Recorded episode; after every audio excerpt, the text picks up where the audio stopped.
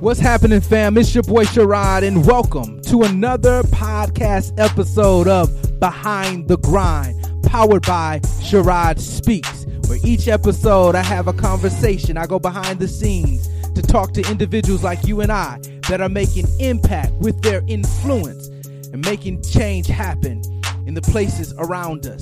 My goal is to encourage, to inspire, to motivate, give you everything that you need the faith, the fuel, the ammunition, whatever it takes to get you on your journey as you push through and grind through behind the grind. Let's go. Welcome to another episode of Behind the Grind. I am your host, Sherrod Schuler, and I'm so glad that you've decided to listen and to tune in again this week to another conversation here on Behind the Grind. Listen, I am excited to bring you this fascinating series that we've got going on here on Behind the Grind. We have been talking to individuals who, in some shape or form, that have worked in prof- with professional athletes or have worked to build professional athletes. The mindset, right? And many of you may be listening and saying, "Well, I'm not a professional athlete," but there's so many gems and so many jewels from this conversation of talking to individuals who have raised their game to be successful in the realm of professional sports. Now, last week we were able to share a fascinating conversation with the former NFL running back from the Baltimore Ravens, Prince Daniels Jr., right here on Behind the Grind. That conversation was fascinating. If you haven't had a chance to listen, I strongly encourage you to go back. Uh, Prince Daniels Jr. is not only a former NFL player, but he's also a monk. So he was dropping jewels all day long in that conversation. Well, this week I'm excited to bring you another fascinating guest. And this week I have an individual who has worked with some of the top superstar athletes in the NBA, right? This individual has worked with not only NBA uh, talent and NBA players, but he has also worked for corporations, top level corporations, and has helped them raise their game. Yes, the guy I'm talking about today is a performance coach, and his name is Alan Stein Jr., and he knows a little something about the grind because he has worked with people behind the scenes to elevate their game. And so I'm excited to have this conversation. I'm excited to share with you. I know you're in for a treat today. So without further ado, let's get into this conversation with Alan Stein Jr. right here on Behind the Grind. Let's get it.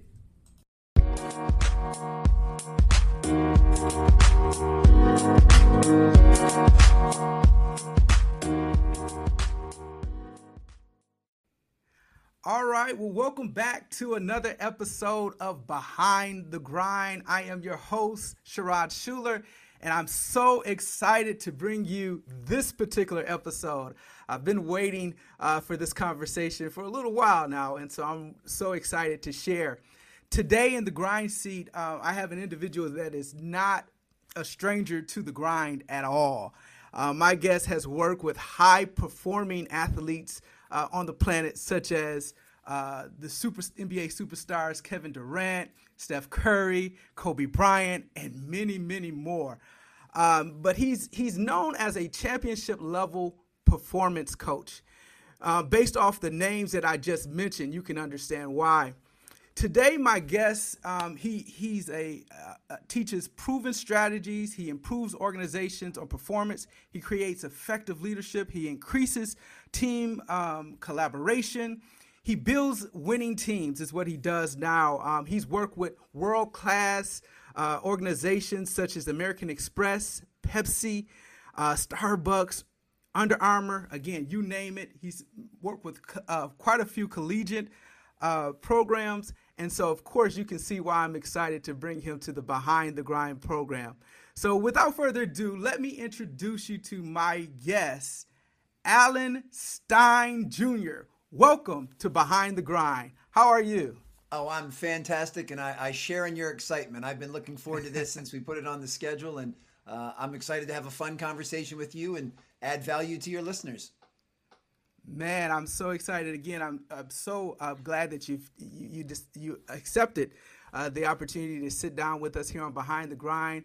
Uh, this podcast, as you can hear by the title of it, it, is all about that grind. And so uh, I guess I want to tell you a little bit about that you know, I, I built this podcast program, um, you know, as I was sharing with you, because I have a passion for mission. I have a passion for business. I have a passion for sports.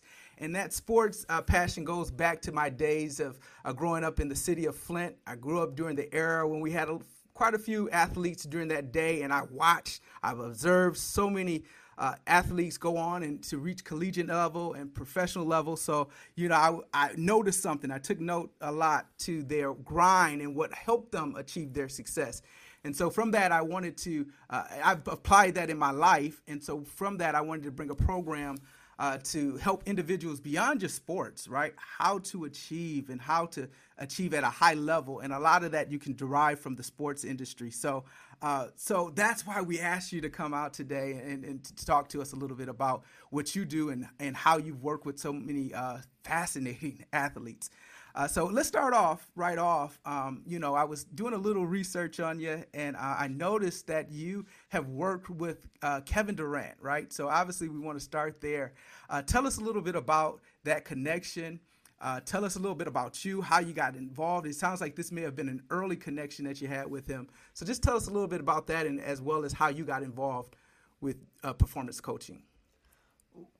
Well, how I got involved with performance coaching is pretty simple. Um, I basketball was my first identifiable passion, and I fell in love with the okay. game when I was five years old, and and I'm so thankful and grateful that here, 40 years later, basketball is still a major pillar in my life. So uh, I'm so thankful that I've been able to make a life and a living uh, doing something I'm very passionate about, which again, I, I know you understand that fully.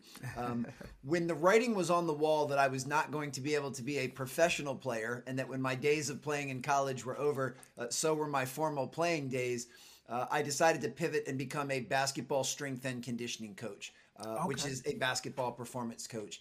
And I did that because while I was in high school and in college as a player, I started to develop an equal love for the training side of the game. Uh, for uh-huh. improving athleticism, you know, running faster, jumping higher, conditioning, lifting weights. Uh, so I thought when when I graduated, what could be better than combining my original love of the game of basketball yeah. with my new love of performance training? So I decided to become a basketball performance coach. Uh, I moved back home to a suburb of Washington D.C., which is still where I currently reside, and became a, a basketball performance coach. And okay. I did that primarily at the high school level uh, because okay. I felt that's where I could make the biggest impact. And I really yeah. enjoyed working with that age uh, because I could be a role model to them as well as someone that could help them improve their athleticism.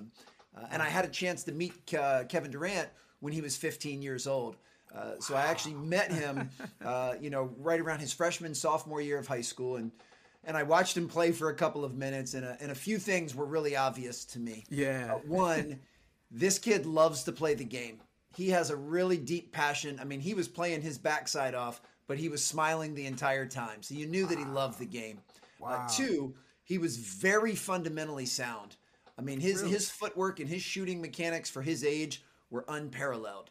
Three, Kevin had a very high basketball IQ. He really mm-hmm. understood the game on a cerebral level that would probably rival most coaches. Uh, but four, uh, he was somewhat slight of frame. You know, Kevin was very tall and slender.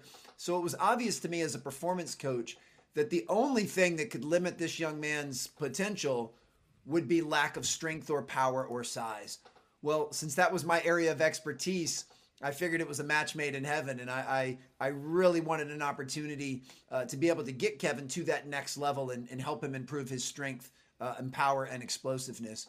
And it took a little bit of convincing before his mom let him come in for a workout, but but once he did, uh, I could tell that he not only had the physical traits to be an exceptional player, uh, but he also was incredibly high character uh, and and was just a terrific young man. I mean, he, he's the type of player any coach would want to work with. So having an opportunity to work with him at a young age uh, was a lot of fun for me. It was incredibly rewarding. But then that certainly helped me gain some notoriety and open up some doors, you know, as Kevin continued to climb.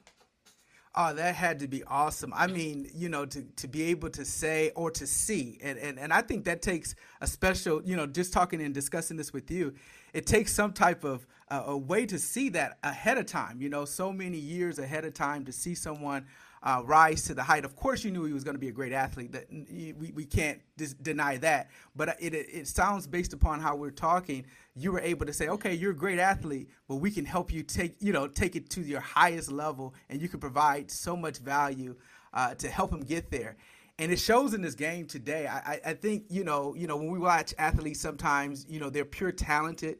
Uh, you know they can dunk the ball, they can do all these type of things but as you described his fundamentals, you can tell that in his game today that he he's just not the guy shooting off of one foot per se. He's he's really sticking to the fundamentals of the game, and so um, definitely that's got to be something to put your mark uh, somewhat have something a little something to do with that has to be pretty rewarding well yeah and, and that's really all it is I, i'm very thankful to be a very small puzzle piece on his brilliant mosaic and his body of work and you know mm-hmm. I, I firmly believe you know kevin taught me just as much as i'd like to believe i taught him um, yeah. so i'm incredibly thankful for that relationship you know, one story that I, have not told publicly very often that really clued me in to his character and what type of, of great young man he was. Uh, there were often times where I'd drive 30 or 40 minutes around the Beltway and pick Kevin up before school would start so that we could get a workout oh, in before school. And I, I would take him to a kind of a YMCA slash rec center near where he lived in, in the Bowie, Maryland area. And okay. Uh, we arrived one morning, and and Kevin, like many teenagers, you know, was not really a morning person. You know, I, I would imagine that his alarm went I off about three seconds before I arrived, and uh, you know, so he was. Kevin's always been a very quiet young man in general, or at least he was when he was younger. And you, you right. add that it's six in the morning, and he really didn't have a whole lot to say in the morning. And uh, I remember picking him up one morning, and it was rather cold out, and you know he had kind of his hood pulled up and kind of his hat pulled down almost over his eyes.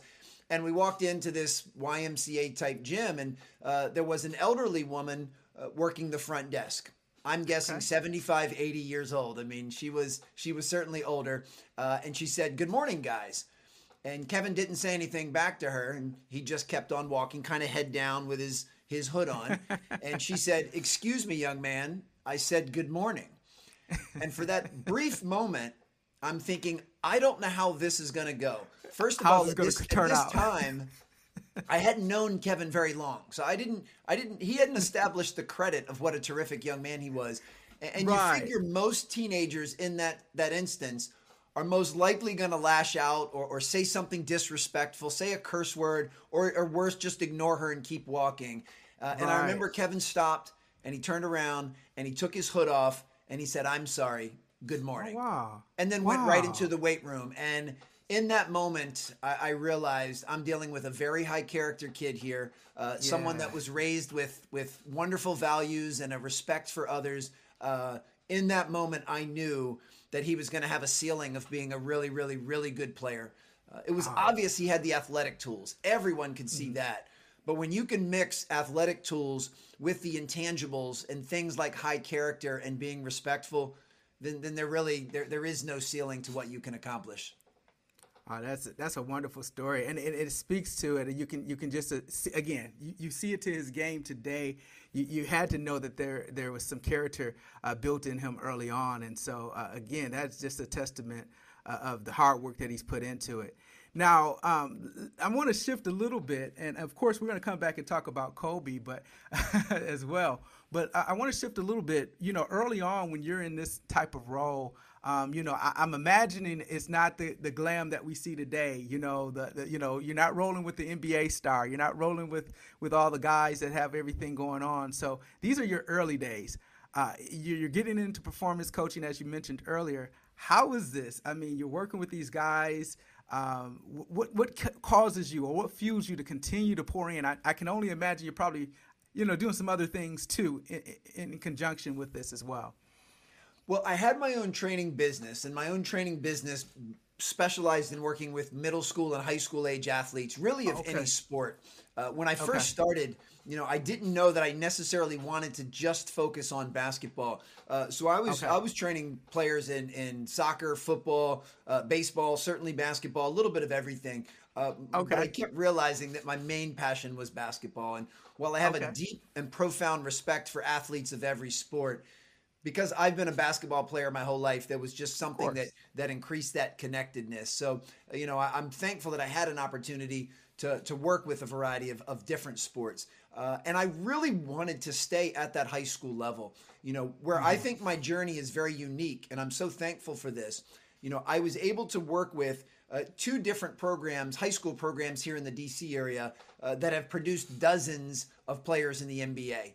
Uh, one of those is Montrose mm. Christian, which is where oh, Kevin really? Durant graduated from. Uh, and the other was DeMatha Catholic High School, uh, which is where Victor Oladipo and Markelle Fultz and Quinn Cook. Yeah, you know, we had oh, a pretty wow. long list of players there as well. And, okay. and really focusing on the high school level, uh, because as I mentioned earlier, it was not only an opportunity to help them with their athleticism and, and to bulletproof their bodies and to, to make sure they can run faster and jump higher, but it was also an opportunity uh, for me to lead these young men and and be a good role model and and and model you know high character and model respect and and things like accountability and communication and leadership. So that was always mm-hmm. my my, my number one target. But I was able yeah. to work with you know dozens of players that are currently in the NBA before they made it to that level. Exactly. So I got to see the snapshot of what it takes to climb that mountain and become the best. Well, since I had an opportunity to work at those two programs, uh, that that garnered some uh, opportunities with Nike and with Jordan mm-hmm. Brand and with USA mm-hmm. Basketball. So then I was able to work some events, and I was able to see players that had already reached that mountaintop. Kobe okay. Bryant, LeBron James, Steph Curry, Chris Paul, Steve Nash. Um, wow. You know, so I was able to see really the before and the after picture. What does it take to climb the ladder and become the best you can be? And what does it take that once you've reached that to maintain and sustain that level of excellence yeah. and continue yeah. to get better so i'm so thankful that i've seen both sides of the coin uh, of, of what that takes and and both different vantage points uh, have really added to my perspective I, I think that's pretty dope if you don't mind me saying that. That's pretty dope because, you know, again, we watch the, you know, we watch the NBA games, we watch the collegiate games, we see them out there performing, sweating, but you actually saw them, uh, as I would call it, behind the grind per se. You you saw them behind the scenes. You saw them putting in the work. You could probably tell which kid uh, was putting in that work, who was touching the line, who wasn't touching the line, um, and so on and so forth. And, and and probably based off the names that you just mentioned, I imagine a lot of them. Um, you know, they may have needed some coaching, but I imagine they stood out even in the practice. Could you could you contest to that?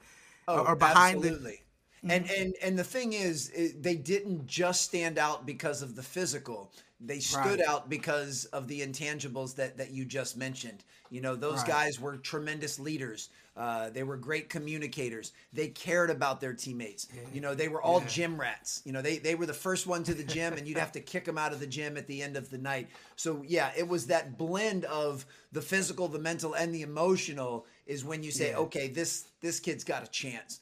Uh, but even with that, there's no mm-hmm. guarantee.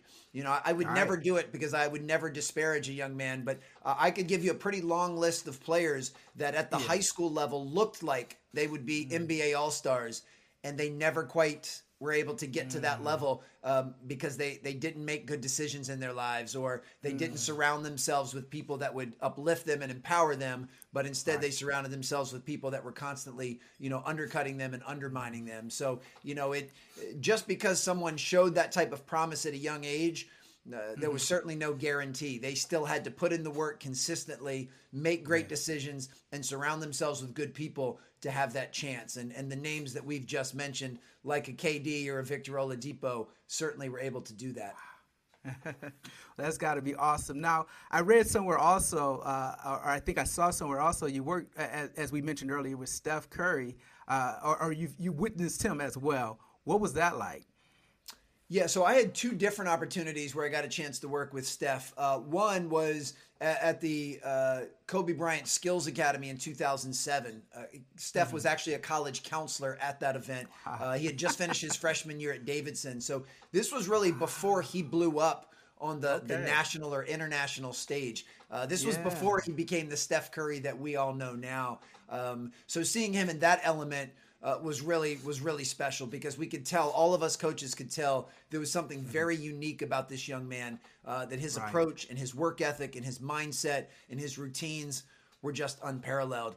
Uh, and then right before the draft, Uh, he signed at that time. He was with Octagon, a, an agency uh, that's located near here in the D.C. area. Uh, so his uh, agent brought him here uh, for a few weeks to do some pre-draft training, and I had a chance to work with him again, um, which was really awesome. I mean, at that point, we had known each other, uh, and and you know, he's like KD, is such yeah. a, an easy person to work with because he's very highly intrinsically motivated. Um, he's incredibly humble and coachable. You know he's there for one reason and one reason only and that's to get better you know. So he, a, a, player like that is an absolute coach's dream. Yeah. I mean even just you know talking about it i mean we, we you know we talk about the size and the and the, the, the things that kd had but we look at, you know, when you take me back to Davidson, I'm just imagining this little small guy. I mean, I, I, obviously he's bigger than me, but the small guy that uh, really put in the work to really do it, and we're seeing it today, seeing it on display, and he's just making everyone amazed of what he does. And so again, it's it's this relationship that you have some type of way you're still able to see these individuals um, before they become um, what what the rest of the world is seeing. Oh, now, sure. um, you know, we won't spend we won't spend all day uh, talking about these players, but of course, like I said, I, am a guy that loves basketball, and, uh, and and I grew up watching all these guys, and so uh, it's fascinating. Some of my listeners uh, may enjoy it, some may not, but we'll get to some business things here in a minute. But uh, you know, the the one conversation we do want to talk about um, is the the late Kobe Bryant. Um, I know you you you you've had some interaction and some some some dealings with him as well. Can you share with my listeners a little bit about how um, how that came about and, and what that was like? Most certainly. Well, the, the first time I met him was at that 2007 Kobe Bryant Skills Academy.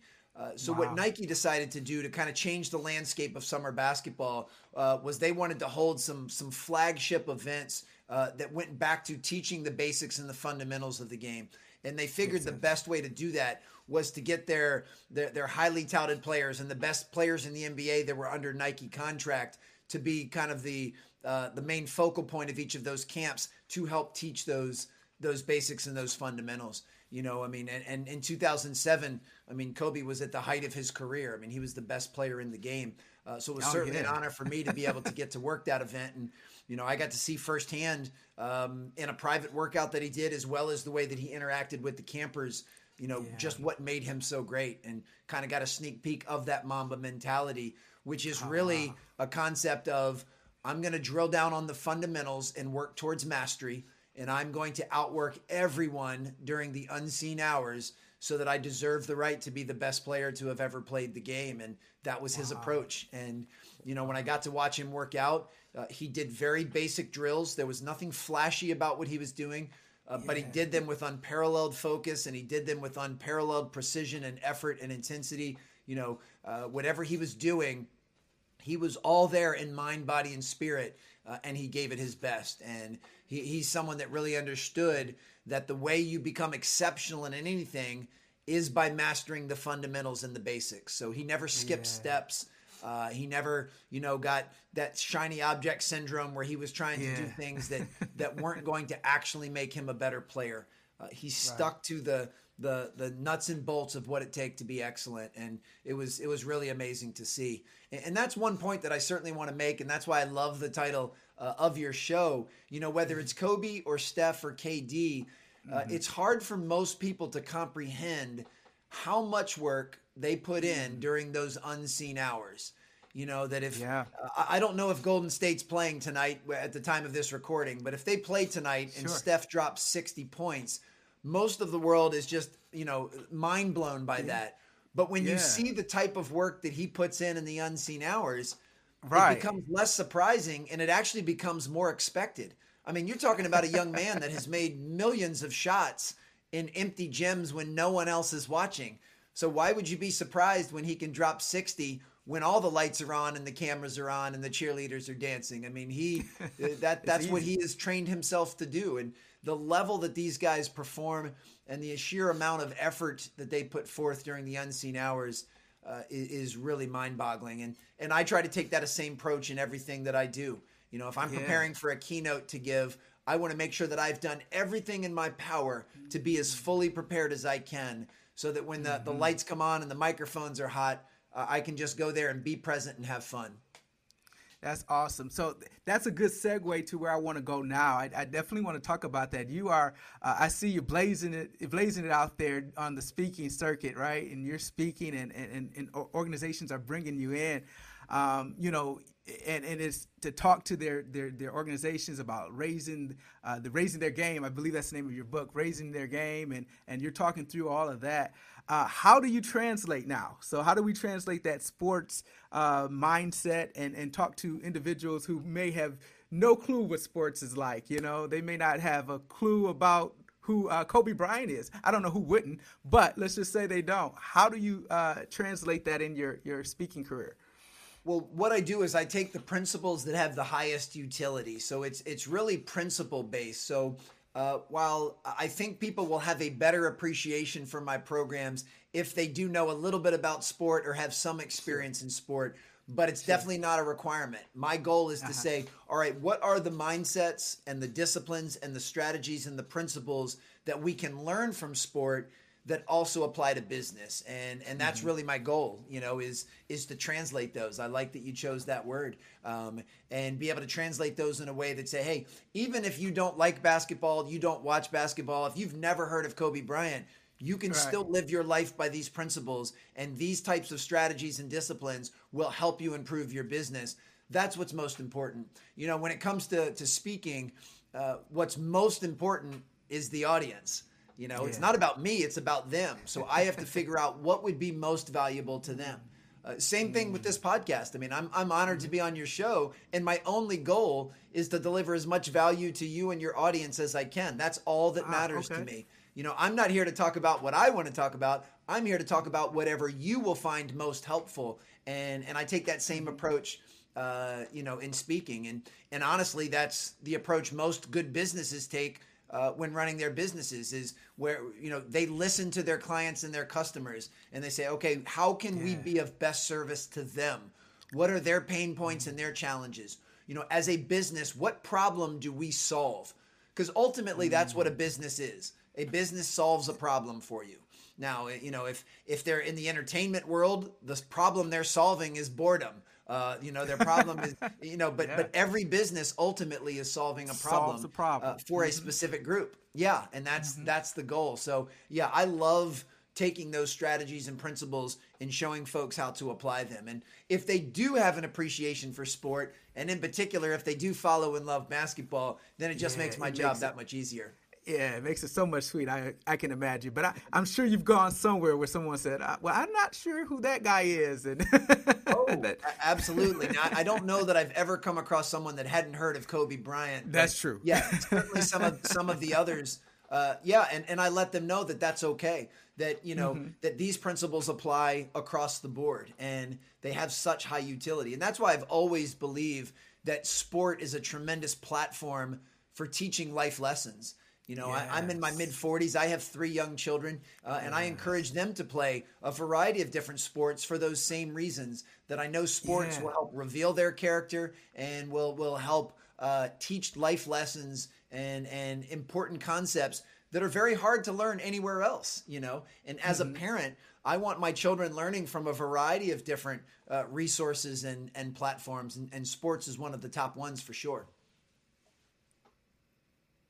Oh, definitely. I think it it definitely has built character. Like I said, I, that's why I baked it into my podcast to uh, to this day. Sports had definitely played a big part of it. Of course, you know, um, you know, it, it, you may not go professional or you may not play it in college, but those lessons and those principles that you learn and you watch winners, individuals around you, kind of like you described. I've, I, I, like I said, I've watched individuals who, who, who knew how to win.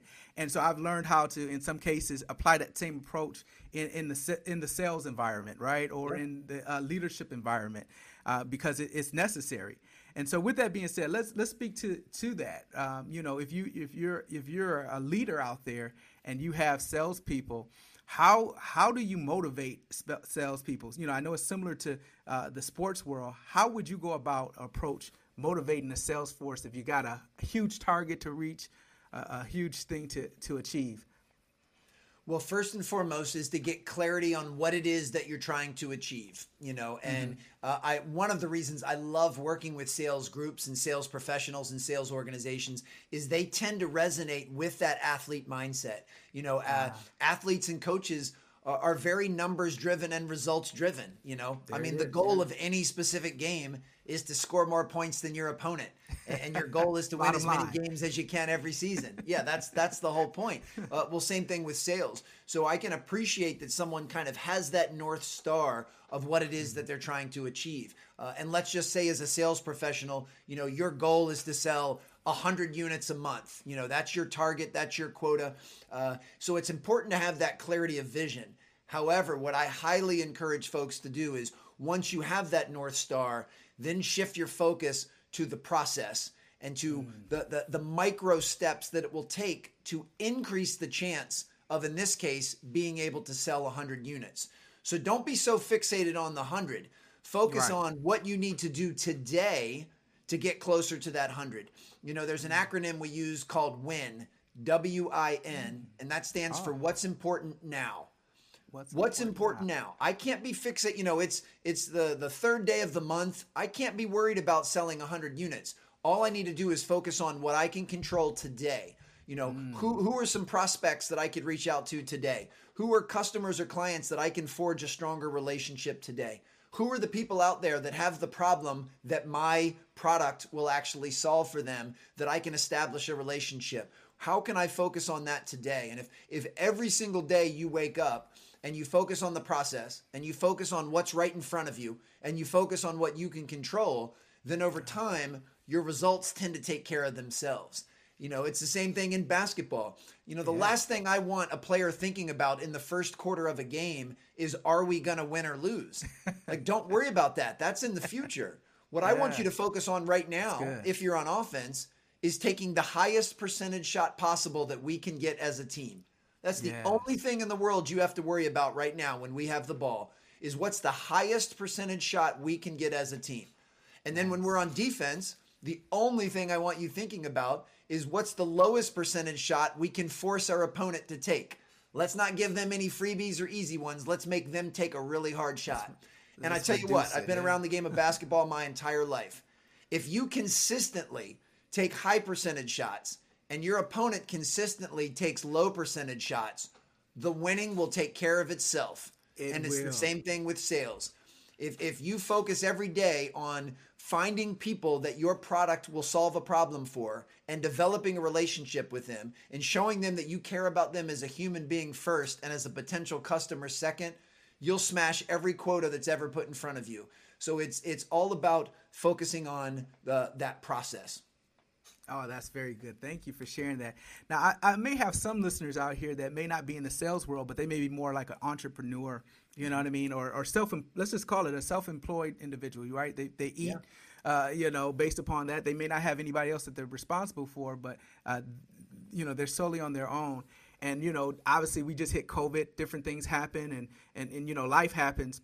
Uh, how do you uh, motivate or how do you inspire individuals or even yourself like maybe you can share you know maybe your early on experience but how do you bounce back when you you know in this grunt of the grind of entrepreneurship and and and, and some months are better than others and you're early on into your your, your career of of this well well two things that i like to think about one uh, I understand the concept of motivation, and I think a requisite level of motivation is important and this may surprise you based on the fact people call me a motivational speaker, even though that's not what I call myself. but I don't think motivation yeah. is as important as discipline. Uh, I think at the end of the okay. day, discipline trumps motivation. Uh, and here's why mm-hmm. uh, motivation is okay. fleeting. You know, uh, mm-hmm. nobody feels motivated every moment of every day. Um, but we true. can still exercise and choose to be disciplined uh, as consistently as as we choose to do so. And you can be disciplined in moments where you're not feeling very motivated.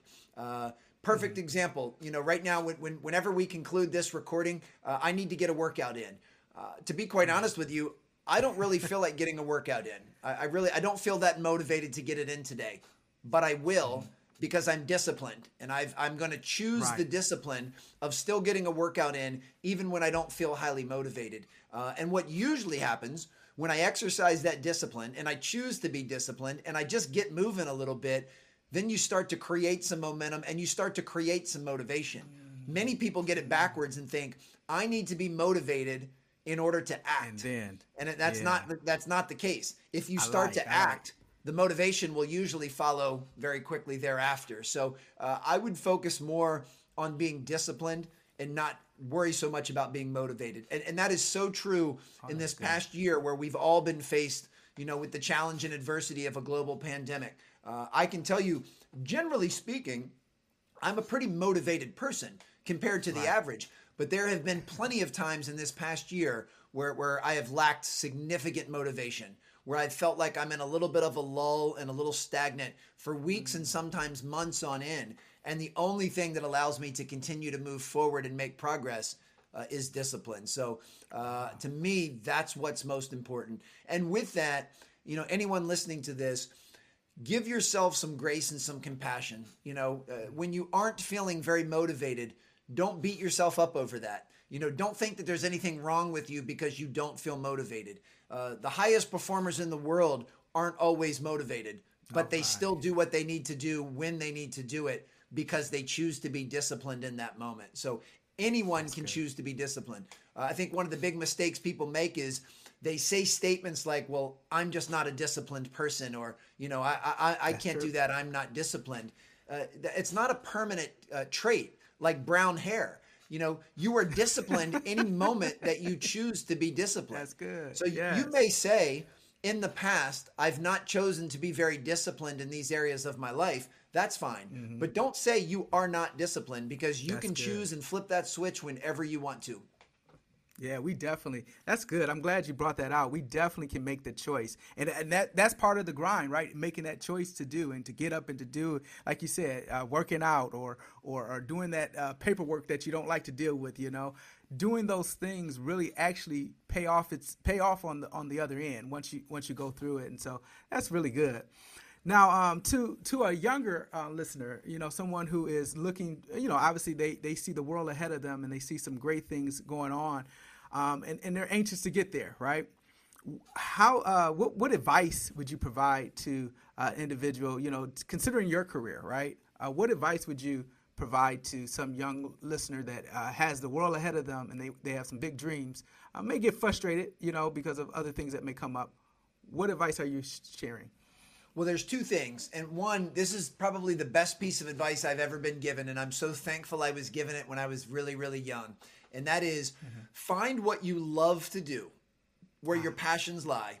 Find what you're pretty good at, where you're naturally talented, and then find where those two things intersect. Mm. And wherever those two things intersect, that's going to be your strength zone. And the more time you can operate in your strength zone, the happier and the more fulfilled and significant you'll feel. Now, don't get that confused with comfort zone, uh, because okay. I'm a huge believer in stepping out of your comfort zone in order to make improvement. But as far as finding your your calling or your purpose, if you will, your why is finding what yeah. you love and what you're pretty good at, and then find where those two things intersect. Now, if you have things that you love, but you're not very good at them, those can still be hobbies. Those are still things oh. you can pursue and should enjoy. Uh, but as far as how you'll eventually build a living and build a life, uh, I recommend you find that intersection.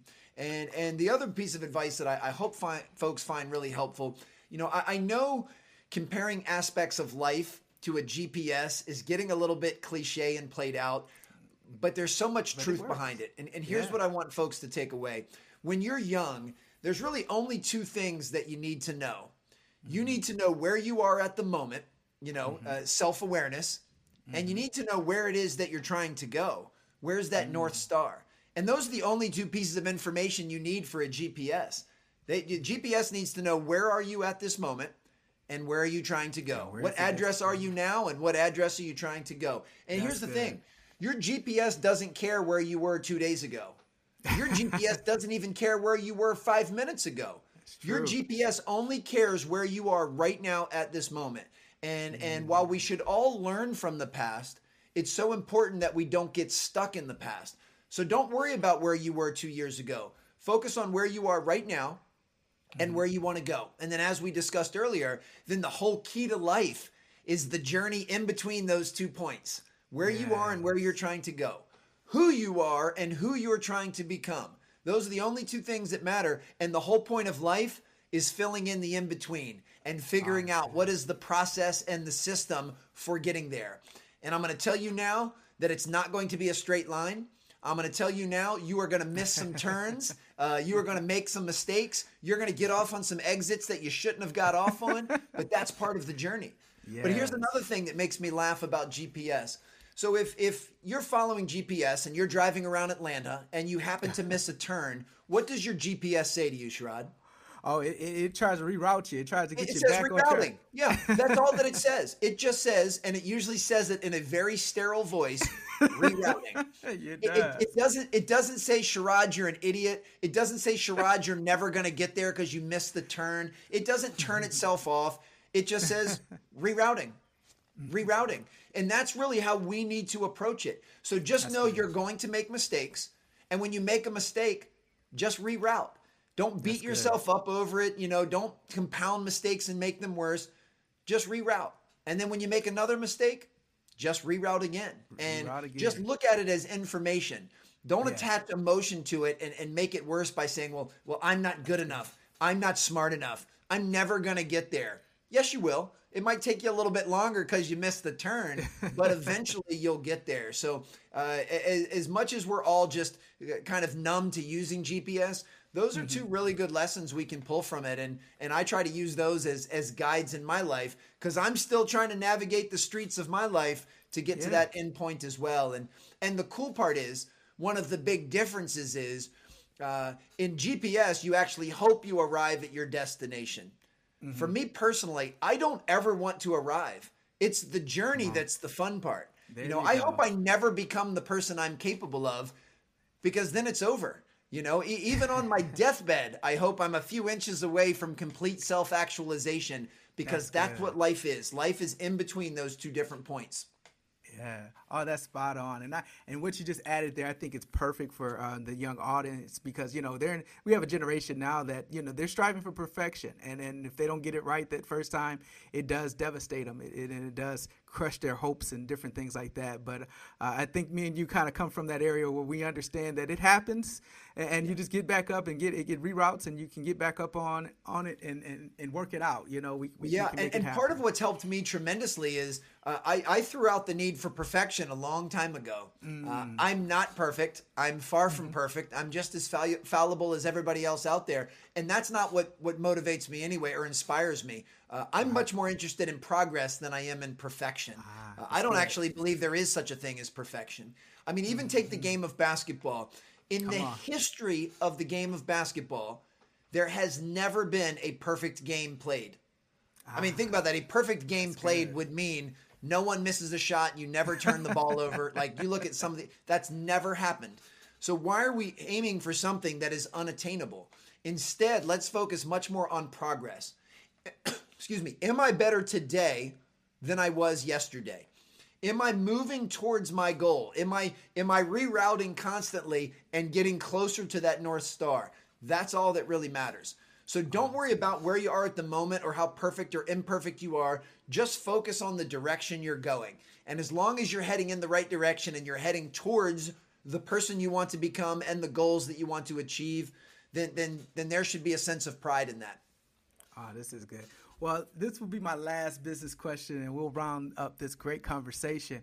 But I want you to talk to the leaders now, you know, leaders who may be starting a team uh, uh, or leading a team, or they may be new to that team. Uh, how do they, you know, because it seems like you know how to find talent. How do you build or, or put together the right team uh, for your success? Well, I'll kind of walk you through a, a, a a few steps that leaders need to, to highly consider. And they may use okay. slightly different terminology than sure. I use, but for the most part, you need to have clarity of vision and purpose. So you need to know, okay. you know, if we're talking about a business, why does this business exist?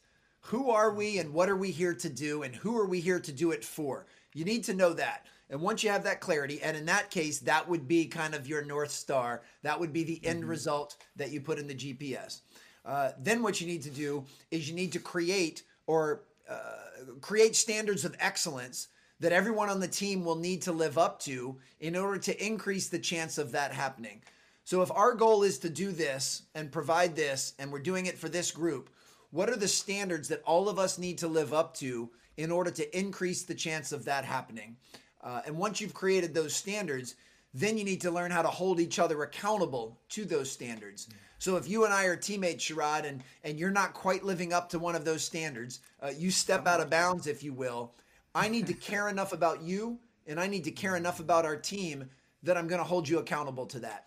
And I'm not going to, it's not going to be a personal attack. You know, I'm not going to talk at you. I'm going to talk with you and let you know that, hey, we've both agreed to be a part of something bigger than ourselves. And in order to have a chance of reaching that goal, we all need to be swimming in the same direction. So I'm here to, to help you and to support you and to coach you into doing what's right. And the level at which you can do that is ultimately the culture that you create. You know, your culture is really uh, the marrying of your beliefs and your behaviors.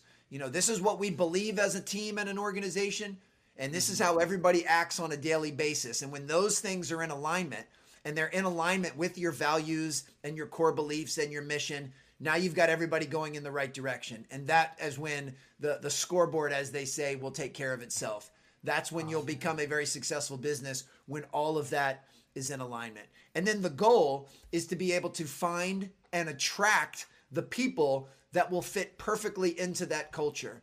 You know, right. attract the type of people that want to be held to a high level of accountability. You know, people that feel aligned, you know, with your mission and your vision. And once you've attracted them and brought them on, then it's your job to pour into them and to develop them uh, so that they want to stay and they want to continue to be a part of, of your organization. And when you can do all of that and create that perfect storm, th- then you've got a winning team if you're in basketball, or you've got a winning team if you're in business. And uh, just to make sure I'm crystal clear, even though everything I just laid out is incredibly uh-huh. basic, there's uh-huh. nothing easy about any of that. No. if, if, if, that stuff was easy, every business in the world would have a great culture, but it's not. It's hard to be the gatekeeper of that type of culture. So, you know, th- these these things are basic, but they're not mm-hmm. easy by any means. Oh man. Well, thank you for sharing. Of course, you know I'm trying to, as you can see, I was trying to get all I could get in uh, on this this short conversation. Um, so, of course, you know, you, you, you, I'm sure you expound so much more in, in, in so much in the different organizations you go to and the different individuals that you serve. So, with that being said, uh, for my listeners, um, um, if what is the best way to uh, continue to this conversation if they want to follow you, to connect to you? um, and, and to, to learn more about the programs that you offer? Well, I have two different websites. I have alansteinjr.com, which is basically everything that I do from a speaking standpoint. And then I have yeah. strongerteam.com, uh, which okay. is where I offer coaching services. I've got an online course, uh, book, podcast, and things like that. And then I'm very easily found and highly accessible on social media. So okay. at Alan Stein Jr on Instagram or LinkedIn or Twitter or Facebook. Uh, if anyone wants to continue this discussion or has questions, uh, I love engaging with folks on there. So try to be very accessible and, and easily found uh, everywhere online and uh, really aim for a high standard of getting back to people very promptly when they reach out. Yeah, definitely. And I just want to let you know you're definitely world class and just glad that uh, we had you on our program today. Uh, Behind the Grind was definitely blessed uh, with with the, the nuggets that you dropped here today. They were definitely rich, and uh, as you said, these are things that we can translate both into life, sports, all of that. It is principles that we definitely can use in those areas. So thank you so much for sharing. But before we actually get out of here, I just have a, a couple. Of, now you might get in trouble with these questions, but a couple of yep, fun questions no I want to ask you. so, but we'll go real quick here. Uh, bird or magic? I'm going to lean towards Larry Bird. Uh, it, it, that one really is a coin flip. You know, I, I think yeah. Magic's arguably the best point guard to ever play the game. Uh, mm-hmm. But Bird was just a stone cold assassin. So it, it, really just comes down to you know what you value most. Uh, I don't think young kids today understand how good Larry Bird was. Uh, and we mm-hmm. also have to remember, I mean, he was kind of cut down in his prime with that back injury. You know, I mean, he was he was basically the perennial MVP of the league when he started having massive back problems. You know, if if you could take Larry Bird's career and uh-huh. extrapolate uh-huh. it over the course that somebody like LeBron has played, uh, yeah. we'd see numbers that were just uh, awe-inspiring. All right, I've got a couple more. Sure. Steph, Steph or Isiah? As far as I mean, I, am going to go Steph Curry all the way. Just pick, yeah. Okay. And I I think Stephen Curry will go down in history as the greatest shooter the game's ever seen. Uh, and I okay. know that, that shooting is only one aspect of being a well-rounded player, but but I think uh, he's able to do things from a playmaking and shooting standpoint that are just so next level. It's unbelievable, and he's doing it against the best players in the world. Awesome, awesome. Well, I, I, won't share no more. I have a couple of questions, but I don't want you to get in, in any to, any troubles, right? No, you, you, Name you away. I don't, I don't get any trouble. I, I love these questions. You can fire away. no, but uh, that will end it on that note. But uh, that was definitely fun. Definitely, uh, just you know, going definitely as you described, Larry. That is definitely true. Um, by far, a you know, I know we talk about LeBron today, but like you just described, if Larry had, you know, some of that uh, things that we got going on today. He, his career could have gone as far as his as well. So. Oh yeah. Uh, well, well, here's one final point that we'll we'll put a bow tie on everything, and and I love okay. those types of questions because they're so much fun for for just you know discussion and debate. Yeah. Um, but but one thing we have to realize, uh, especially as a society, that when you ask someone kind of a binary question like that, if I mm-hmm. say Larry Bird, I certainly mm-hmm. hope that in no way diminishes the greatness of a Magic Johnson. Come on, I mean, yeah, that's true. You know, Magic yeah. Johnson is is one of the best winners of all yes. of team sports. You know, yes. and, and, just was just so unbelievable. And, and the reason yes. I bring that up is, you know, uh, everybody's always talking about the Jordan versus LeBron debate, yeah. and which one's better, Jordan or LeBron. And you know, no matter where you fall on that spectrum or, or who you vote for, you know, I, yeah. because of my age. I tend to lean a little bit towards Jordan. Of course, but I don't right. ever want to take anything away or diminish uh, the amazingness of LeBron James, uh, the astounding career and longevity that he's had. I mean, exactly. you're talking about a guy that's closing in on two decades of playing at the highest level, and he's still the king. I mean, yes. until somebody takes that crown from him, he is the best player in the game. And yes. you know, having done this for 20 years, his ability to sustain excellence is remarkable. And and we could put Tom Brady in that exact same conversation. You know, so eh, when you when you lean in one direction based on these preferences, yeah. don't ever take that as the other person just that there's anything bad about them because that's so not true. I, am glad you shared that. I mean, it's so true that nowadays we are into you know this black or white, right? You know, this way or that way, and and so you're so much right. It doesn't take away. I have so much appreciation for Bird and Magic, although I grew up in Detroit watching the Bad Boys and so of forth. So of course I'm going to go with Isiah, but but these guys definitely definitely uh, take you know have uh, such a, a great careers and, and, different things of that nature. So appreciate and, and you. know what will be fun. Up. So I, I, mentioned I've got three young kids. So I have I have twin mm-hmm. sons that will be 11 next week, and I have a daughter that'll be nine in June. And mm-hmm. you know, uh, assuming I'm still around 20 or 30 years from now, which I hope that I mm-hmm. am, and, oh, and my children are now my age. It'll be yeah. fascinating to see what conversations we're having then, because That's at true. some point someone's going to come along and we're going to say, all right, is this guy as good as LeBron? Or, yes. let, you know, we're going to be making new comparisons because yes. all sorts of young athletes will matriculate up and become great players. So it's it's going to be fun because you know when I yeah. I look back in my parents' uh, day and age. You know, it was you know Lou Alcindor or Wilt Chamberlain yeah. or Bill Russell. You know, and then that went to the Bird and the Magic and the Isiahs, and then right. that goes to kind of the the Jordan era, and then it's the LeBron era. It'll be so fun to see what the next era produces and and who we have this conversation about. You know, in 30 years from now. Uh, it'll be awesome. I mean, we're see, we're seeing the rookie now, uh, Melo, uh, balling out right now. So there's different people that are still coming up on the scene. Don't we're ex- anticipating what his career can blow up into. Uh, it's it's exciting to see how they how they you know mature on. So, well, any final thoughts before we get out of here, Alan? No, you know, one thing I want to say just from an, an evolution standpoint that I was completely wrong about Melo that that I did uh, not think he was going to be going back three or four years ago. I did not think he was. I did not think he was going to be better than Lonzo, and I definitely really? didn't think he was going. Oh no, not not when I watched him play in high school. I thought okay. I thought Lonzo was the best player of the three by far. Um, oh, wow. So, and, and all I can say with that is, you know, part of of going through this journey and meandering is is the ability to reroute. And this is one where i, I absolutely have to eat my words from several years ago. Uh, i did not think he was going to be uh, as good as he's turned out to be. And he is he is really an exceptional player. I mean his his basketball iq and his ability to play make is is remarkable, and I think he's going to be a lot of fun to watch for a lot of years to come. Uh, awesome. Yeah, that, that's interesting. You say that for someone who definitely pays attention. You see, you've seen people at, at, different stages, and you, you, you, you, you, you had to admit that you might have missed that one. That that's, that's oh, I, interesting. I definitely missed that one. All right. Well, we truly enjoyed this conversation. This was right up my alley. For most of you who are listening, I hope you enjoyed the sports talk and and uh, ho- hopefully you enjoyed the tips to life and how uh, we can take advantage of uh, learning how to achieve our highest and perform our highest um, in our life. And it's not just about motivation, of course. It's more about the disciplines. Is what we learned today. So, uh, with that being said, I will see you on the next time here on Behind the grind. All right.